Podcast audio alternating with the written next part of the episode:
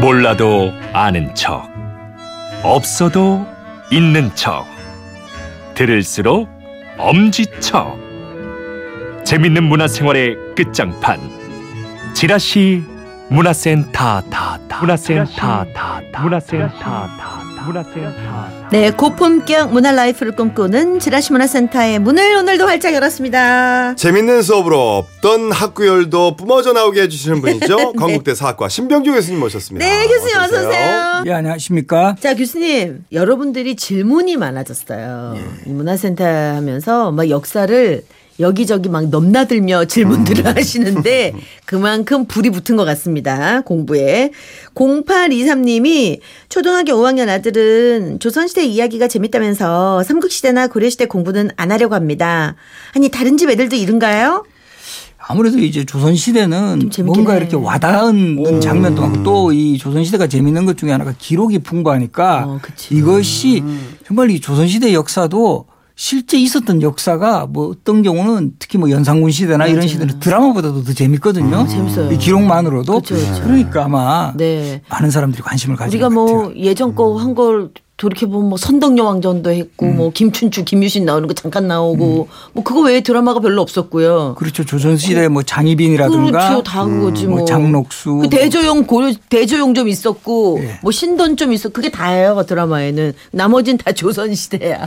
그래서 사실은 뭐 제가 뭐 출연했던 역사전을 그날 풀어보면 네네네. 아무래도 네. 조선시대가 많죠. 확실히 좀 높아요 시청률. 그렇죠. 우리도 그래서 관심들을 또 많이 가지시고 지난주부터 이 왕을 뒤흔든 여인들 일단 장록수를 시작으로 자 오늘 그 김계시에 대한 얘기한다고 지난번에 예고 말씀을 드렸습니다만 아, 오늘도 광해군 김계시에 대한 얘기를 네, 계속 이어가겠습니다. 예.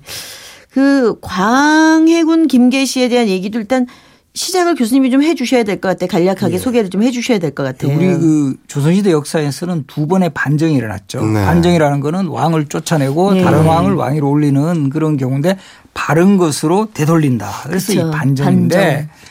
이런 상황을 맞이했던 왕이 두 명 연산군, 광해군. 광해군. 광해군. 근데 연산군에게 연산군에게 장로수가 있었다면 또 광해군에는 정말 절묘하게 김계시가 있었다라는 거죠. 좀 특이한 게 그렇죠. 그러니까 신분이 너무 낮아요. 근데 이 왕이 무너지는 과정 속에서 꼭 그런 국정을 농단한 여인들이 있었다라는 게 또 놀라운 정말 장면인데 차이라면 이 장록수는 그래도 어쨌든 기생 출신이긴 했지만 후궁이. 후궁까지 오른 인물이고 김계시는 사실 후궁의 지위도 아니고 상궁이었는데 상궁 같으면 우리 뭐 그렇게 풍계가 높지도 않아요. 보면 그렇죠. 우리가 보면 조선시대 이 왕비가 있고 그 왕비 다음으로 후궁들의 풍계가 제일 높은 게 빈, 귀인, 음. 그다음에 소위, 수기, 소용, 수경, 소원, 수건 이렇게 하고 그다음에 상궁이 정호품이에요. 근데 전문직 여성 공무원으로는 최고 이제 등급이 여성 공무원. 네, 그 당시로 보면 이 전문직 여성 공무원이죠. 그렇죠. 그런데 이런 기록 같은 데 보면 김계시 같은 경우도 오히려 광해군하고 더 접근을 하려면 상궁의 위치에 있는 게 낫다 이렇게 판단한 여인이에요. 오히려 후궁이 되면 견제를 많이 받잖아요. 그 그래서 그렇죠. 그 어떤 그 관료 그 직위에 관한 욕심이 없었다라는 거가 기록에 좀 나오는 것 그렇죠. 같더라고요. 직위는 높지 않아도 챙길 건 다 챙긴다라는 거죠. 근데 딴 데는 보면 그 자리를 네. 어떻게 하려고 막 외족 외척부터 시작해서 막 하잖아요. 근데 이 김계시는 그런 게 없었던 것 같아요. 그래서 지금의 우리 어떤 상황에서도 어느 정도 직책을 가지고 하다 보면 항상 이게 주목을 받고 음, 그렇죠, 견제를 그렇죠. 받을 수 있지만 모르게 그냥 왔다 갔다 출입하고 이래버리면 음. 잘 모르잖아요. 그러니까 이게 상궁이라는 존재에 대해서는 높은 존재가 아니니까 음. 상대적으로 견제는 적은 상황에서 항상 이제 광해군하고 음. 접근할 수 있는 이런 통로를 만들어 가지고 그 실질적으로 국정을 농단했던. 그래도 이- 그, 근데 이게 풍계가 낮으면 아무래도 그럴 가능성은 클 것 같아. 배반할 가능성은. 그래도 후궁은 좀 옆에라도 남아 있지만 금방 배반할 것 같아. 그리고 이제 아무래도 그 후궁은 왕하고 이제 결과적으로 계속 관계인데. 이렇게 관계를 가지는 그렇죠. 여인이라면 이제 또 상궁 그렇지가 못하니까 음. 이 아무래도 좀 나이도 많고 또 이런 뭐또 실제 기록에도 그렇게 나와요. 김상궁은 이름은 계시. 이것도 재밌는 표현인데 지난번에도 잠깐 소개했지만 네. 시자가 우리 시체 시차에다가 쌀미자예요. 어. 이 똥이란 뜻이 한자를 우리 한자어를 이렇게 재밌게 표현하는 그런 한자가 있어요. 예. 돌석자에다 세을 저기 세을자를 쓰면 네. 뭐예요? 돌로 읽어요. 돌. 그러니까 돌석자에 석으로 아니고 돌로 읽어요? 그러니까 거기다 세금자 붙으면 돌세가 되는 거예요. 돌세. 우리 보면 돌세 그러잖아요. 돌세 마당. 그러면 그게 아. 돌석자에다가 세을자를 그렇죠. 해서 그러면 돌로 읽어. 그런 우리식 한자 같은 게 있어요. 바로 김계시도 그런 건데 그래서 이제 일명 김계똥으로 불렸고 그리고 이제 개축일기라는 요 광해군 시대를 비판한 그 고전 소설이 있어요. 예, 그 예, 예. 임목 대비 궁에 출입했던 궁녀가 쓴 기록인데 거기는 또 가희라는 이름으로 또 그것도. 이쁘네 이름이. 어, 이름 이쁘죠. 이름 아마 박가희 씨는 싫어할 것 같은데 이제 아니 선생님은 저도 모르는. 어떻게 연예인들 다잘 네. 알고 계세요. 그래서 이 김계 씨는 그때 이 기록을 보면은 이 이런 표현이 나와요. 이름이 계시로 나이가 차서도 용모가 피지 않았는데. 그러니까 얼굴은 뭐 그냥 뭐 아, 그대로고. 봐. 근데 여기 딱 이런 표현이 있어요. 흉악하고 야갔으며 개교가 많았다. 어, 지금 꼭 누구 이야기하는 것 같아. 딱 그러네. 아니 근데 그걸 광해군은 어떻게 김계 씨를 만나게 되신 걸까요? 그러니까 광해군이 세자 시절부터 만난 걸로 되어 있어요. 기록에 보면 광해군이 충궁으로 있을 때 그러니까 동궁으로 있을 때 충궁의 예시녀로서 왕비를 통하여 나아가 잠자리를 모실 수 있었는데 음. 이나여 요게 또 재밌는 표현이에요. 비방으로 갑자기 마음을 사로잡았다 이렇게 돼 있어요. 비방으로 예, 비밀스러운 방체 이렇게 되는 거죠. 아, 뭘까? 광해군이 갑자기 이거는 뭐알 기록은 이렇게 돼 있어. 몰라요. 뭘 어떤 식으로 했는지. 근데 어 이것도 그렇죠. 비밀스러운 방체 뭔가 음. 김계시한테는 남들과는 다른 뭔가가 있었다. 아니 근데 지금 상궁의 신분이라고 했는데 이 상궁의 신분으로 어떻게 후궁도 아닌데 무슨 힘을 가지고 국정농단을 하게 되는 거예요? 그 이제 상궁 같은 경우도 전문직 그 공무원이니까 예. 아무래도 이렇게 왕비 초소를 이렇게 출입하기도 하고 음. 또 왕에게 보고할 그런 위치가 있는 경우가 많아요.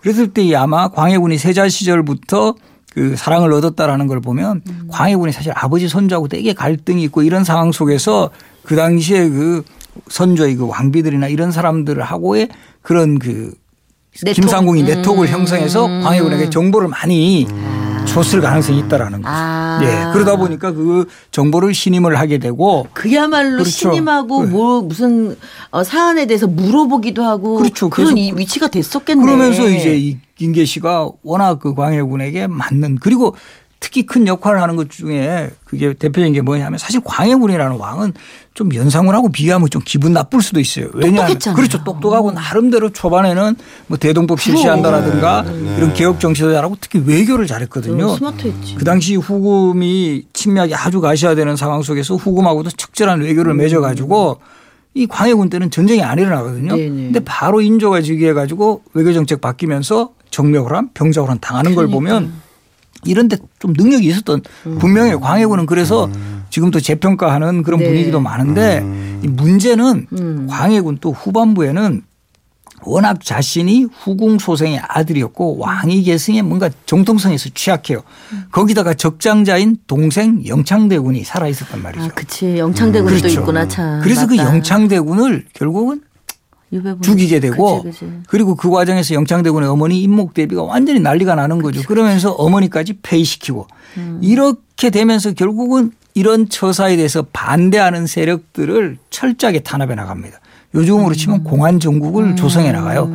이런 과정에서 정말 그 핵심 신복으로 활약했던 인물이 이첨이라는 이첨이 거기 등장하는구나. 그리고 바로 이첨하고 또 밀착했던 인물이 바로 이 김계시. 김계시라는 거죠. 네. 그래서 이 기록에도 보면 그 이청과 교분을 맺게 되면서 권세가 집을 자유롭게 출입했다 이렇게 나오거든요. 그래서 이이첨도 보면 예전에 드라마에서 본 것 같은데 대개 보면 이 영의정을 하려고 그러고 권력을 음. 잡으려고 하는데 김계시나 이이첨 같은 경우에는 권력력을 많이 안 부리면 아주 안정적인 그 위치에서 국정을 농단하는 걸로 약간 조금 다른 그 이미지를 보이는 것 같아요. 머리가 좋은 것 같아 둘 다. 그러니까 이청 같은 사람도 머리는 아주 괜찮은 사람인데 너무 이제 광해군 때 그런 공안정국 조성하고 반대파 이거 숙청하는. 숙청하는데 아주 주도적인 역할을 해요. 그래서 음. 개축일기의 기록에도 보면 이 가희 아까 있죠 김계 씨가 네.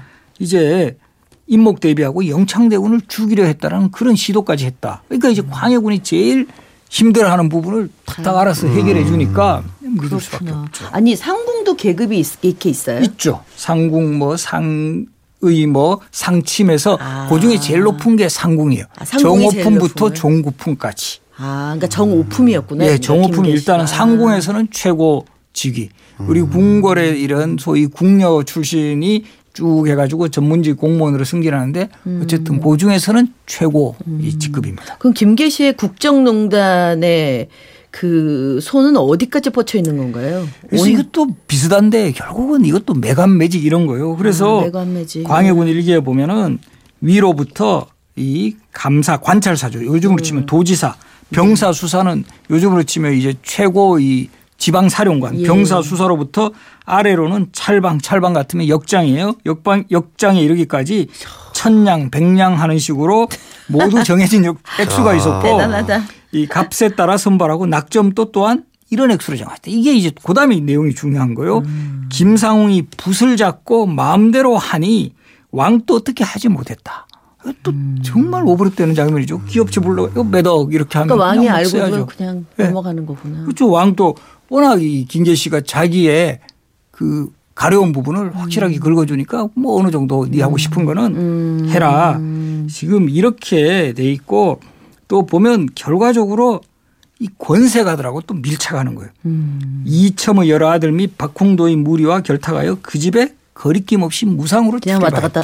그러니까 이제 권세가들하고 계속 네트워크를 형성하는 거지. 거죠. 그래서 어. 뭐 인사권 뭐 이런 것까지 막강하게 행사했던 모습을 그럼 이들의 최후는 어떻게 그래서 이 김계 씨 같은 경우 이 최후 이 장면도 이 보면 참 정말 이 결과적으로 보면 이 김계 씨는 아주 그나마 장록수는 마지막까지 연산군 옆에 있었는데 제가 아까 그래서 그랬잖아요. 네. 중간에 그죠. 끝까지 왕을 안 지켰을 것 그렇죠. 같아. 김계 씨 같은 그지? 경우는 이 결국은 이 나중에는 인조 반정이 일어날 때이 네. 반정군들이 들어오게 되는데 이 반정 세력하고 결탁해요. 특히 어머, 반정 세력 중에 웬일이야. 이 김자점이라는 인물이 아유, 이 뇌물을 주고 매수하니까. 이 뭔가 정체성이 없으니까 일단 많이 주는 쪽에 또 붙어버리는 거죠. 오. 그러니까 이 김자점 뇌물 받고 계속 반정 올리는 상수가 광해군 말년에 막 올, 올라옵니다. 이거 지금 어디서 어디서 위험한 그런 음. 예. 요즘으로 치면 쿠데타가 포착됐다. 음. 근데 김계 씨가 탁 안심을 시키는. 아, 그거 뭐 절대 쓸데없는 소리다. 이야. 이거 전혀 그런 거 아유, 근거 의리도 없고 없다. 못됐구나. 네? 의리도 없고 못됐어요. 그렇죠. 아주. 뭐 찌라시다 뭐 이렇게 된 거죠. 아. 이렇게 돼서 결과적으로 반정군이 진입하는 데 있어서 이- 상당히 공을 세우는 인물이요. 그러네. 네, 결과적으로. 근데 반정 세력들도 이 가만 이 여인을 가만두지 않아요. 그렇겠지. 예, 이용해 먹은 거겠죠. 그것도. 그러다가 이 민가에 숨어 있었는데 반정이 음, 일어나자 바로 체포해가지고 처형시켜 버립니다. 음. 이런 인물은 비록 반정군에게 협조를 했지만 음. 또 어떻게 될지 모른다라는 그렇지. 거죠. 그러니까 그냥 제거해야 된다. 바로. 제거해가지고 최후를 마친. 결국 자기 꾀에 그냥 자기가 거죠. 넘어간 거네요. 예. 근데 예전에 이것도 참 나중에 한번 관심 있으신 분들 한번 지켜보시면 음. 한 10년 전쯤에 서궁이라는 드라마 했거든요. 네, 네, 서궁. 그때 이 김계 씨 역할을 했던 탤런트가 있어요. 정말 대표적인 한류 배우입니다. 그 좀 아까 얘기한 이영애 씨. 이영애 씨가. 아. 재장군과 완전 반대야. 아, 그래서 이영애 씨가 이때 드라마에서 음. 네네. 이 김계 씨 역할 아마 그때 초기 사극 예. 나올 때인데 아마 그런 그 사극에서 훈련이 됐으니까 이 대장군과 같은 그렇죠, 그렇죠. 드라마를 아마 이영애 씨는 조금 부담스러워하지 않을까. 참 어려운 인물이긴 해요. 김계 씨가 어떻게 보면 장희빈이나 뭐 장록수처럼 대놓고 나와주는 후궁이 아니어서 더 어려운 인물이긴 하겠어요. 예. 근데- 아 그래. 제가 아까 왜 예. 최근에 제가 본 거예요. 그 이영애 씨가 아닐 거라 그래. 김여진 씨 맞아. 화정이란 드라마. 그래 그래. 제가 그래서 아니 그 배우가 누구지? 김여진 아, 씨가 김여진. 김계시로 나왔었어요. 맞아. 김여진 씨는 화정, 화정. 항상 사극에서 조금 선이 굵은 음. 예전에 이산이라는 드라마에서는 정순왕후 역할 도 했고. 아, 그러네. 아, 정순환. 차승원 씨가 아, 예. 광해군 장애 나왔을 관- 때 차승원 씨 맞아요. 그래서 김효진 씨가 김계시 역이 굉장히 잘 어울렸었어요. 예. 어, 아, 그렇군요. 아, 이, 이 국정을 농단하는 이 여인들 이게 재미있다고만 할 수도 없는데 야, 뭐 흥미진진하네요. 자, 요즘 우리 또 문화센터 우동생들을 위한 역사 시험 네, 시험 치르고 가도록 하겠습니다. 오늘 문제 출제해 주시죠.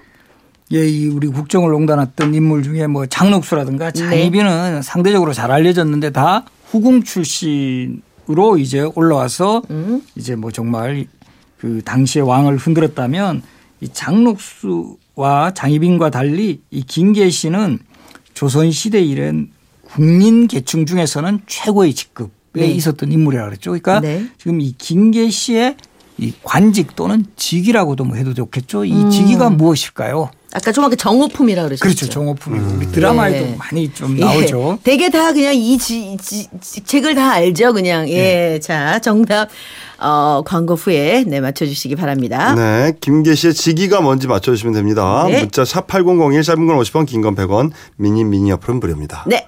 잠시 광고 전에 듣고 오겠습니다. 자, 정오품의 김계시의 어, 직책이라고 해야 되는 예. 거죠? 네. 자, 정답은 상궁입니다. 상궁입니다. 상궁. 네, 상궁이 가장 높습니다. 정오품부터 종구품까지라고 구품까지. 그러셨죠, 아까. 예. 네. 이것도 여러분 참고로 알아두시면 네, 좋을 것 같네요. 정답, 정, 음. 정답자 다섯 분 추첨해서 김 선물 세트 드릴게요. 네, 축하드립니다. 어, 교수님 좀 더 했으면 좋겠는데 너무 재밌다. 네. 아, 재밌긴 한데 좀 어떤 면에서는 좀 서글프기도 하죠. 그러니까요. 너무 네. 현재 상황하고 좀 오버랩되는 예. 게 너무 많아서. 그러니까 이게 오버랩만 되지 않았으면 재밌었을 텐데. 예. 예, 그겁니다. 바로. 근데 한편으로 뭐 이렇게 오버랩 되니까 이걸 우리가 반면 교사로 또 삼아야 돼. 그렇죠, 그렇죠. 맞는 말씀이에요. 필요하죠. 역사 라는 게 우리한테는 다 그런 예 반면 반면 교사로 삼는 역사가 그게 중요한 것 같아요. 예 다음 시간도 기대하고 있겠습니다. 예. 교수님 오늘 정말 고맙습니다. 고맙습니다. 고맙습니다. 네, 감사합니다. 아, 오늘도 아주 스릴 있게 재밌었는데 다음 주는 더 기대가 커져요. 그죠? 네. 네. 다음 주 지라시 문화센터도 기대해 주시고 오늘은 이 인연이 이 왕의 남자 OST에 수록이 돼 있는 곡입니다. 이선희 씨의 곡. 네, 오늘 2부 끝곡으로 저희가 준비해 놨어요. 들으시고 저희는 5시 5분에 돌아오겠습니다.